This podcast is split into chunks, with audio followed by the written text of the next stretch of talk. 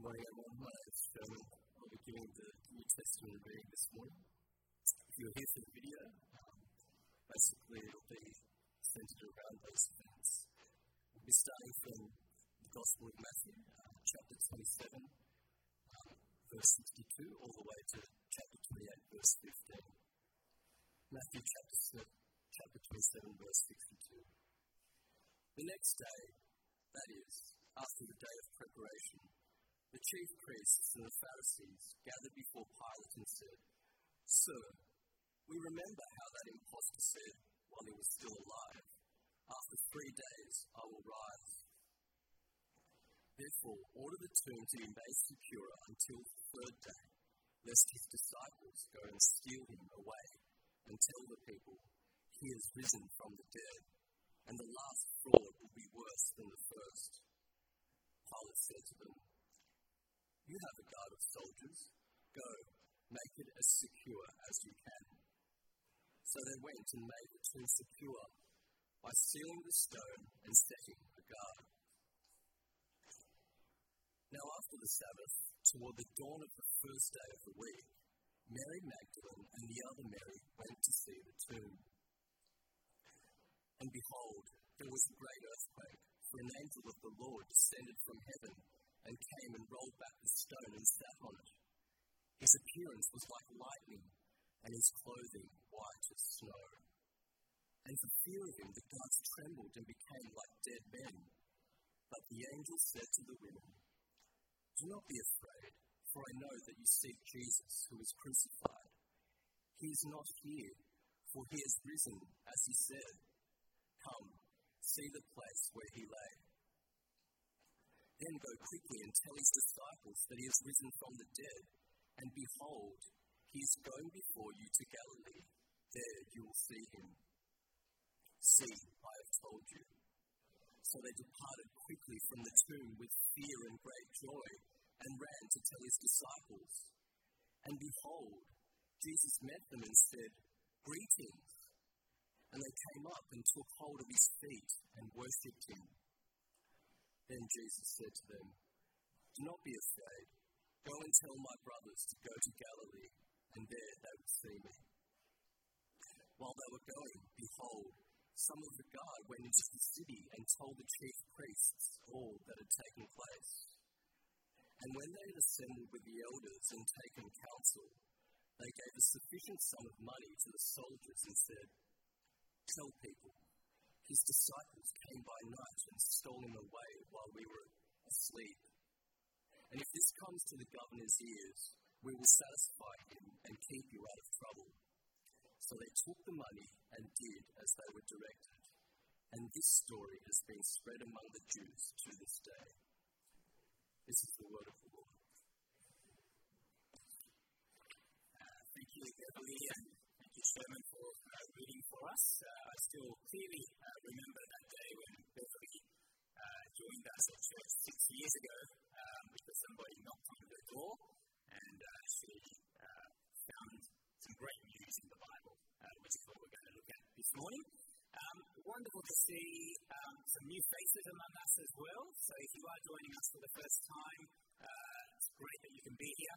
Uh, my name is Huey. Uh, I'm uh, one of the ministers uh, here in the parish, and I look after the Nine Nation congregation primarily. Um, so welcome, welcome to you. Um, let me also welcome our children. some of our children are sitting in the service with us this morning. Uh, it's been a long time since we've been able to meet together with you guys. So, uh, welcome to, to you uh, as, as well. Um, now, it would be wonderful if you can have your Bibles open uh, to Matthew chapter 27 and 28. Um, if you don't have a Bible, just throw up your hand and uh, Ray will bring uh, over a Bible to you. Um, there's a, a few hands up here. And uh, if you uh, find, uh, if, if, you have, have, trouble opening up to that passage, just uh, to the person sitting next to you. They might know where that passage is. It would be great if you can follow along uh, with uh, what the Bible says. Um, it's also, as we pass around those Bibles, it's also um, customary for us every Easter Sunday uh, to do a bit of a call and response. And so I'm going to uh, say the words Christ is risen, and uh, you will say, Okay, wonderful. Uh, is risen indeed. So one, two, three, Christ is risen. Hallelujah. Uh, let's uh, pray, and then uh, we'll have a look at this passage together. Let's pray. Heavenly Father, we thank you so much uh, that this morning uh, we can declare not only that Christ has risen, but that he is still risen. And as the resurrected uh, Christ is sitting at your right ruling this universe with all glory and power and majesty. And so we pray, Father, that as we uh, look at your word this morning, um, and as we ponder the implications of the things that you say to us, uh, we ask that uh, the Spirit uh, of your Son, who sits at your right hand, uh, might be with us this morning, uh, teaching us and helping us to see the truth um, more and more clearly. For we pray these things in Jesus' name. Amen. well, friends, have you ever felt abandoned in your life? Have you ever felt abandoned in your life? Uh, my son reminds me from time to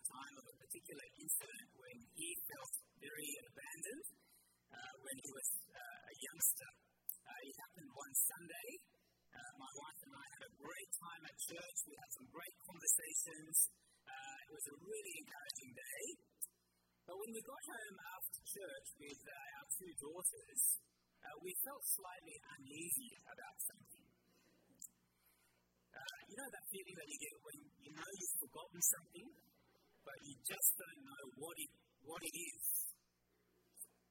Then the terrible reality dawned on us that we had left our son behind. Uh, needless to say, when I rushed back to church, my son was sitting by himself alone in the gutter, uh, feeling abandoned and forsaken and traumatized. It was a complete parenting fail. But more seriously, uh, many of you will know just how awful it is to be abandoned by others. Uh, some of you have been abandoned by your spouses or have felt abandoned by your spouses. Uh, others of you might have been abandoned by your family. Still, others of you might have been abandoned by your friends. It truly is an awful feeling, isn't it? Being abandoned and forsaken and feeling alone.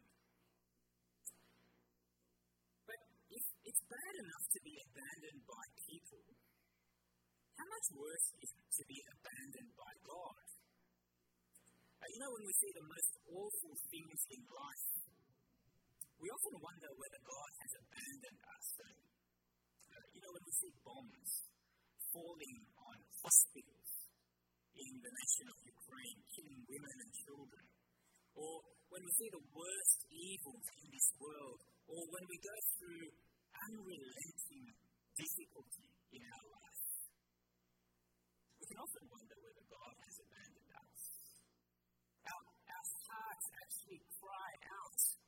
to God, saying, Where are you, God? For being abandoned by God, who is the source of everything good, is really the biblical picture of, of what hell is like. Now, hell is not an abstract thing in the Bible, you know, with devils running around with pitchforks. It is that complete absence of God and His goodness in our lives. Have you ever felt abandoned like that before? Now, uh, if you were here on Good Friday, uh, you would have heard a sermon about the death of Jesus uh, on the cross. Uh, it must have been a time, don't you think, when the disciples of Jesus felt completely abandoned by their master. I mean, he was the one that they had followed with their whole life. He was the one who claimed to be their Messiah, the one who could forgive sins. He was the one who spoke of the glorious kingdom of heaven that they could belong to. But here he is on Good Friday hanging lifeless and under the curse of God on a Roman cross. Oh, yes, the disciples must have felt abandoned, forsaken, and without. And yet, the great news of Easter Sunday, which we are celebrating today, is that in the resurrection of Jesus from the dead, Jesus did not abandon his disciples. And if, he, if you also are a disciple of Jesus, then there is a promise in the resurrection of Jesus that he will not abandon you as well. Now, friends, uh, you can see this in the resurrection account, which comes in chapter 28 of Matthew's Gospel, which was just read out for us. Uh, notice in this account that early in the morning, on the very first Easter Sunday, uh, two women, both called Mary, uh, must have been a very popular name back then, uh, two women, both called Mary, go to the tomb of Jesus. It's highly unlikely that these women are going to the tomb expecting to see Jesus alive because uh, if you actually read the other gospel accounts, uh, some of the other gospel accounts in the Bible say that these women went to the tomb. Why? Well, to embalm Jesus. And so, even though Jesus had predicted that on the third day after his death he will rise again, it's not as though these women were full of hope. They must have abandoned. However, when they get to the tomb, I want you to see that they experience a great act of God. Uh, you probably know that insurance companies often call events that can't be explained by, uh, by human causes as acts of God. Uh, here, you see an act of God. And so in verse 2, have a look with me at verse 2 of chapter 20, 28. Uh, 20, yeah, 28. Uh, verse 2, you see a great earthquake. Again, in verse 2, you see an angel appears and rolls back that huge stone that sealed the entrance to the tomb. And in verse 3, you see a great light show. Do you notice that? We are told that the angel's appearance was actually like lightning. Why? Well, I think Matthew wants us to see here great reversal is happening. And if you remember at the cross, what happened? There was great darkness. In the middle of the day, the sun hid its face. The darkness of sinful men putting God Himself to death on a cross was reflected in the created order. And yet, in the resurrection, we see that out of this darkness, God brings the light of life and hope and a future. Further, notice that in verse 4, the guard of soldiers uh, who had been placed at the tomb by Jesus' enemies become like dead men. I don't know what they would have looked like. Maybe they looked pale, but they're described as looking like dead men. There's a great irony isn't there? Um, a few days earlier, these men would have looked very alive as they opposed Jesus. And yet here they were in the face of the one who had been resurrected, and they are looking like dead men walking. While Jesus, a few days before, would have looked like a dead man. In fact, he was a dead man. And yet here he is, empty tomb and alive. Friends, uh, did you notice the wonderful message that the angel brings to the two women here? Uh, it's actually a, a threefold message. Uh, it's the threefold message of do not fear, do not fear, come and see, and go and tell.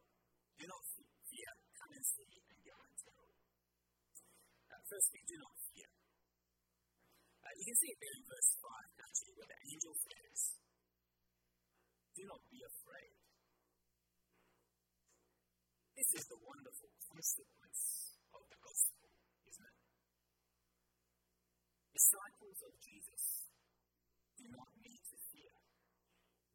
Death, which is the punishment for sin and rebellion against God, is not the end of the story for disciples of Jesus. For Jesus has paid the price for your sin by his death on the cross, and he has conquered the grave so that you might have eternal life in him. In fact, the resurrection of Jesus is the guarantee that if you are a disciple of Jesus, your sins have been effectively paid uh, by Jesus on that cross. It's been a while since I've been to the Easter show. Uh, hands up if uh, you've been to the Easter show this year. Uh, oh, wow. Lucky ones. Uh, I hope it was a great time. Um, but you know, whenever you go to the Easter show, I don't know whether they still do this, but they used to give you a, a little um, a bracelet, a paper bracelet that they put around your wrist. Do they still do that?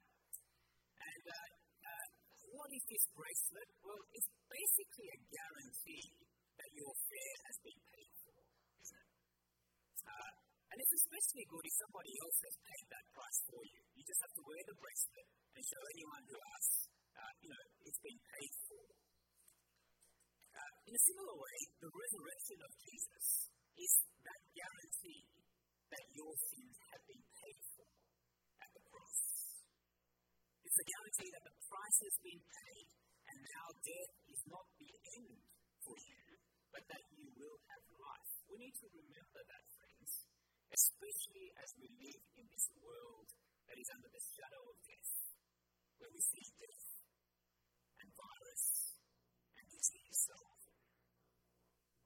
And so, if you are a disciple of Jesus, you do not need to fear. You do not need to fear death like the rest of the world. You don't need to cling to this life as if this life is all there is. Oh, my brothers and sisters, do not fear, for he is not here. He is risen, and he has conquered the grave. Secondly, come and see. Uh, you can see there in verse 6 that the angel invites the two women to come into the tomb and see with their very eyes the place where Jesus had been laid. In other words, these two women are invited by God to be the very first witnesses of the empty tomb. You see, the stone that was rolled away from the tomb, it was not actually so that Jesus could come out, as though he couldn't come out if, if that didn't happen. It was actually for the women to come in and to examine the tomb of Jesus, to examine the evidence for themselves that he is no longer dead. I love the fact that the very first witnesses were these two women. Well, you see, if the human authors of the Bible were making this stuff up, then they would not have chosen women to be the very first witnesses. Why? Well, it's because in the first century, women were not regarded as credible witnesses in a court of law. And so, if you're making this stuff up, to have women there as your first witnesses would have actually not been helpful to your cause.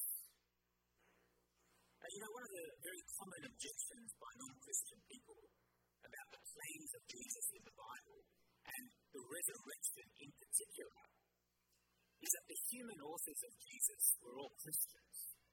Have you heard that objection before? Uh, it's the assumption that if Christians wrote this, then they must have been biased, and therefore you can't actually trust their claims, even though the Bible claims that ultimately God is the author of the Bible.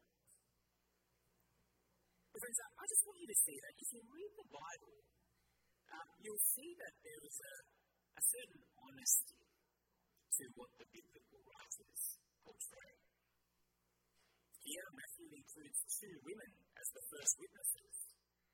Later in the New Testament, uh, the Apostle Paul writes that if the resurrection of Jesus is not true, then Christians are the people in this world who are most to be pitied.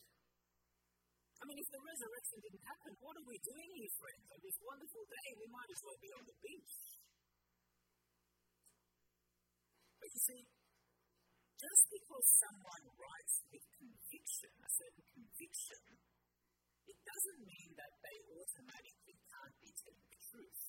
If you believe that anyone writing with conviction cannot be telling the truth, then you cannot actually believe anything that is written in this world. And so, just as the women were invited to come and see and examine for themselves the evidence for the resurrection of Jesus, and God also invites you and me to come and to examine the resurrection for ourselves. If you are here this morning and you've never looked into the resurrection of Jesus from the dead, then what a wonderful opportunity to ask your Christian friend, uh, to ask the pastor, to help you to investigate this astonishing claim that Jesus rose from the dead so that you can have a living hope in him. Uh, some of you might have heard the name Josh McDowell. Has anyone heard that name before? Yep. Um, maybe some of us have read his books. Uh, he's the author of um, uh, a particularly uh, well-known book called uh, The Evidence That Demands a Verdict.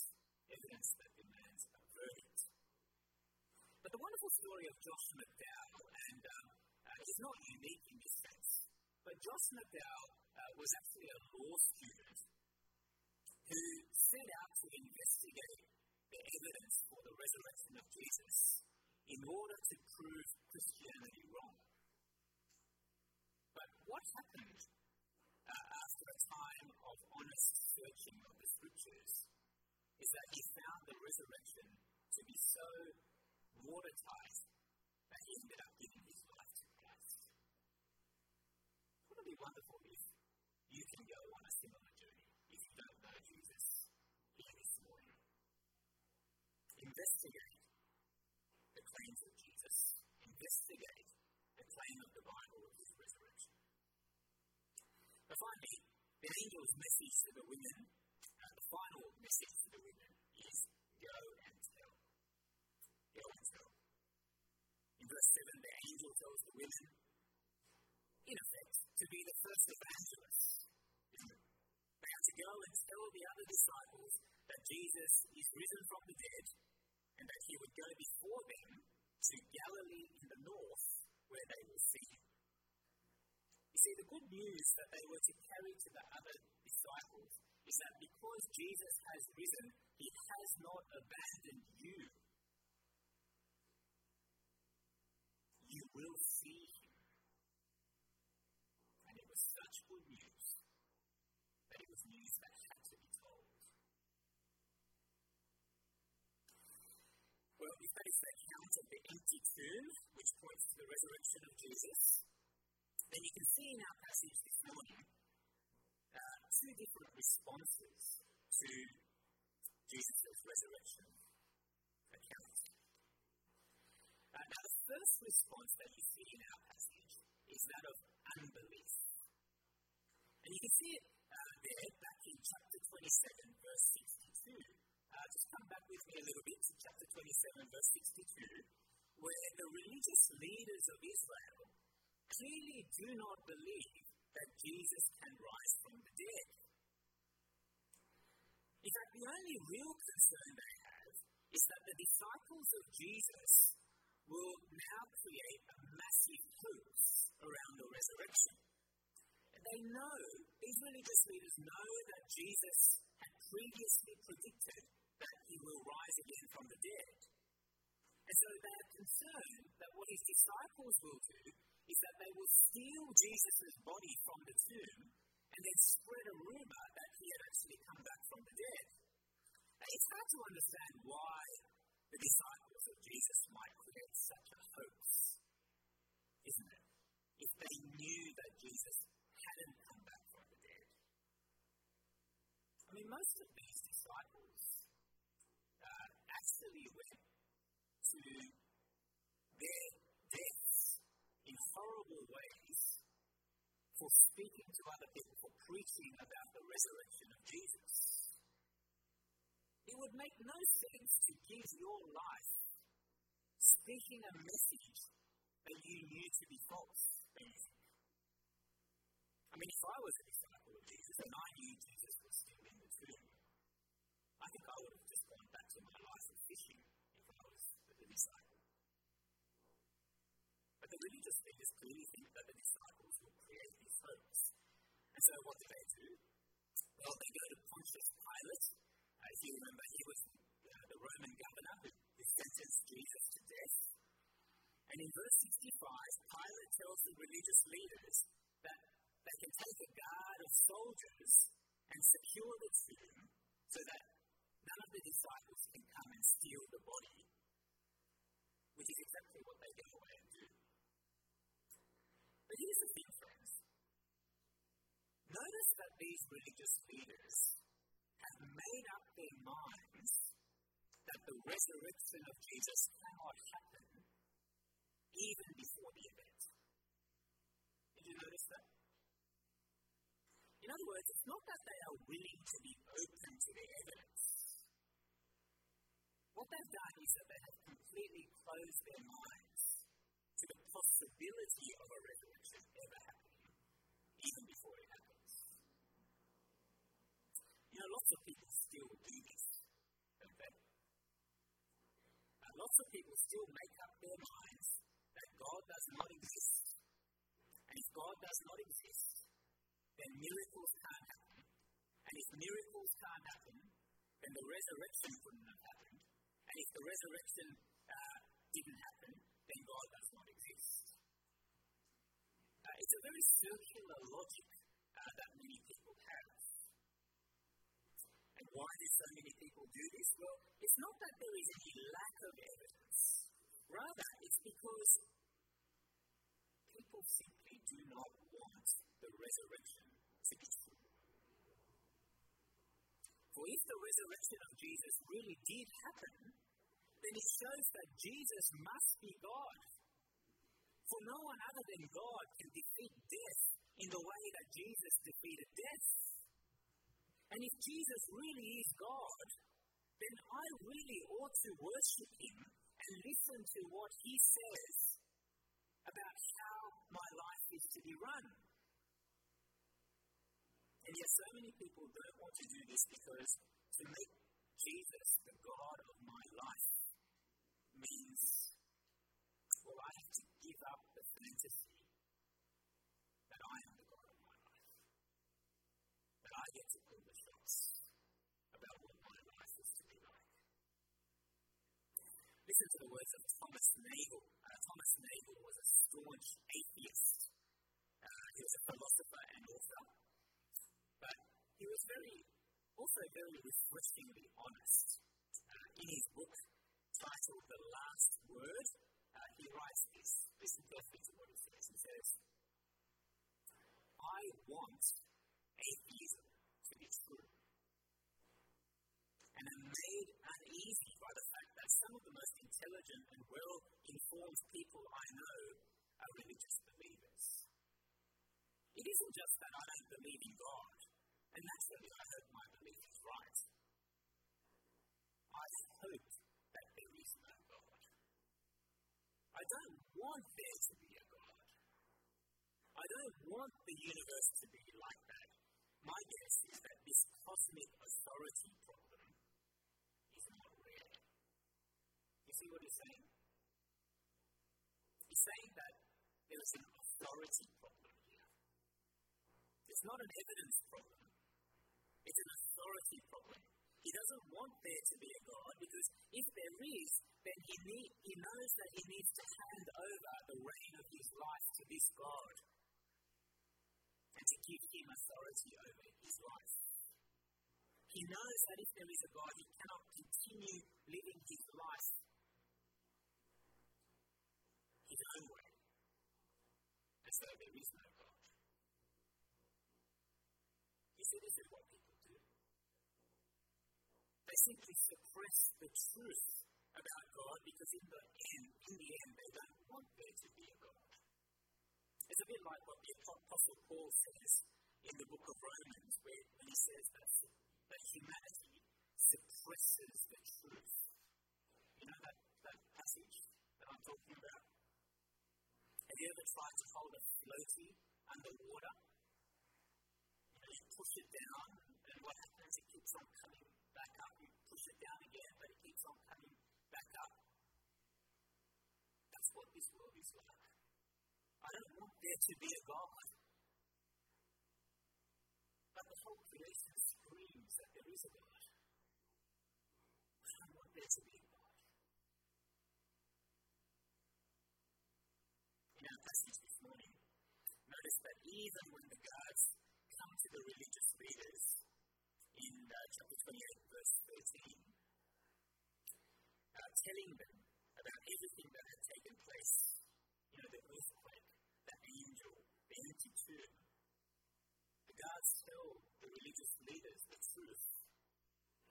Well, the religious leaders are still not willing to believe the truth.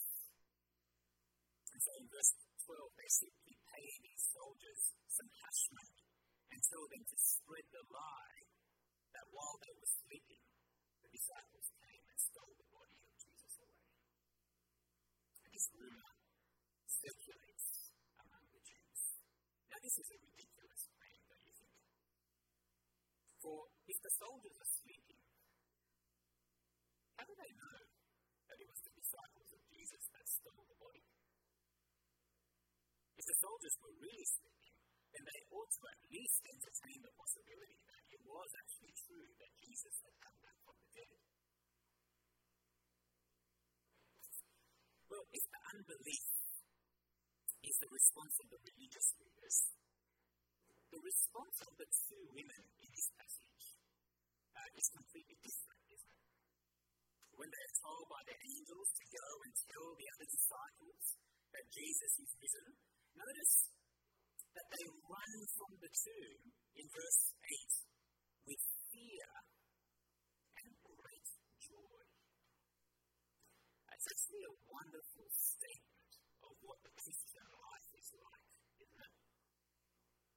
For the Christian life is a life of fear or awesome wonder at the power of God who raises the dead, and a life of great joy because those who follow Jesus are given a guarantee that their sins are forgiven and that the grave will not be hinged.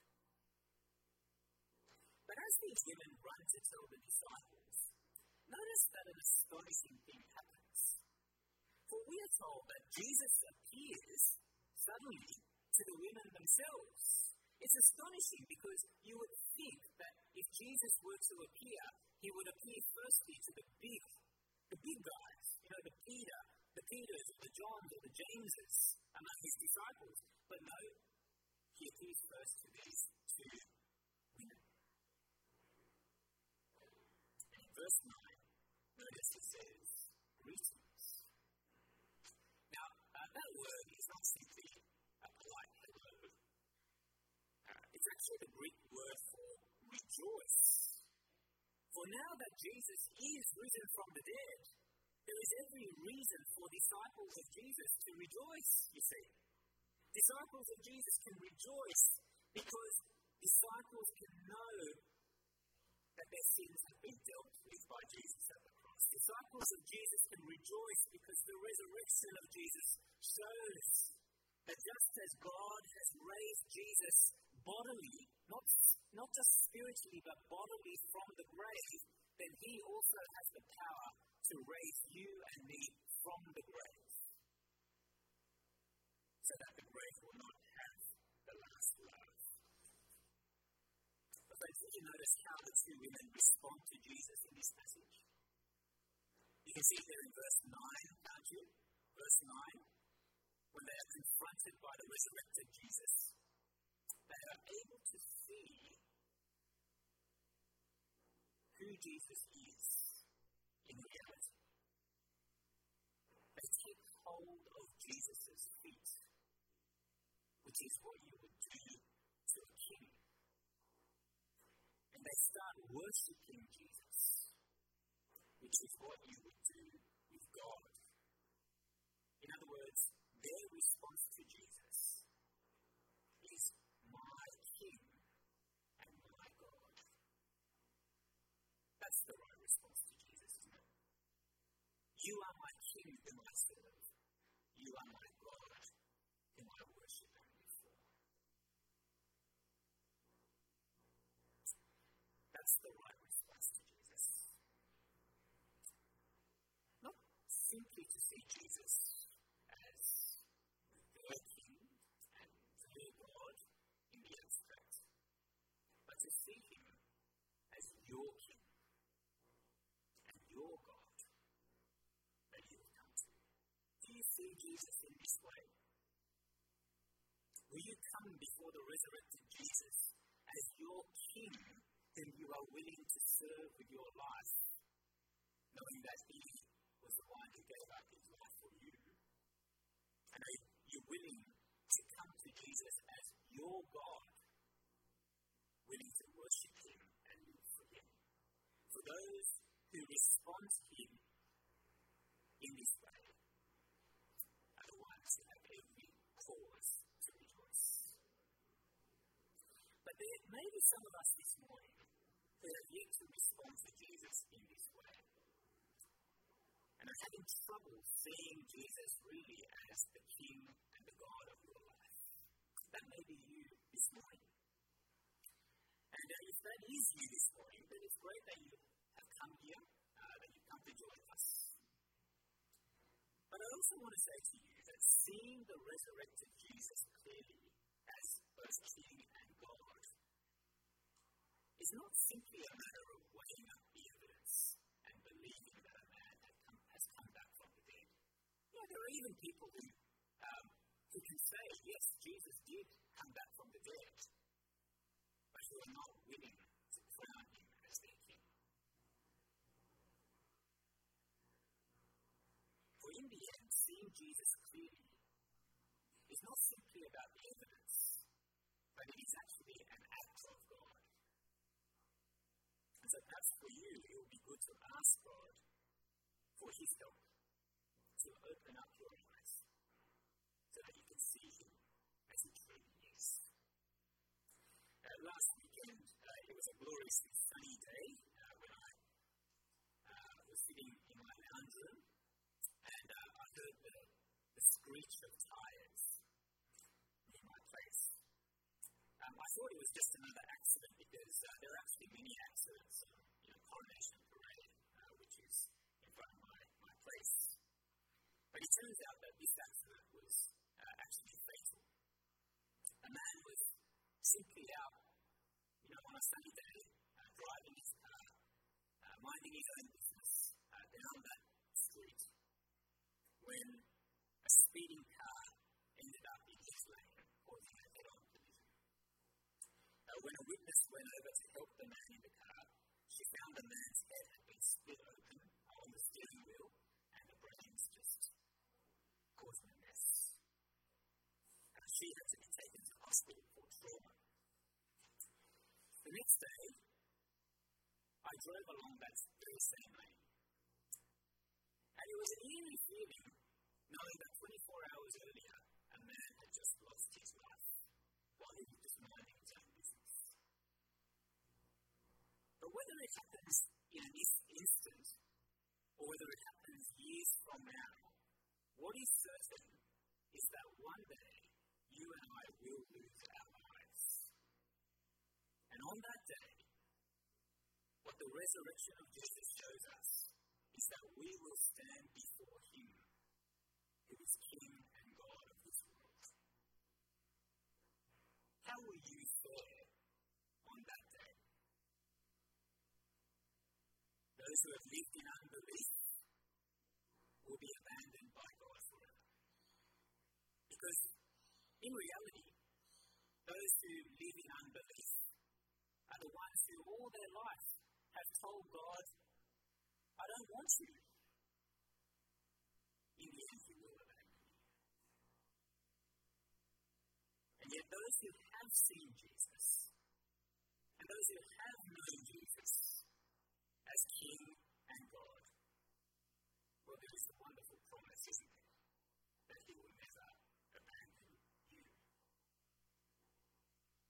For the resurrection, you can know the forgiveness of sins and the hope of eternal life and the presence of a God who says, I will never leave you or forsake you for all eternity.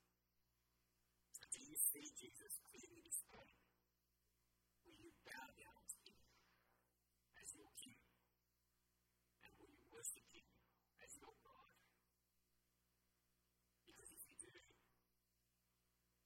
Says you have every reason to rejoice this morning. Let's pray.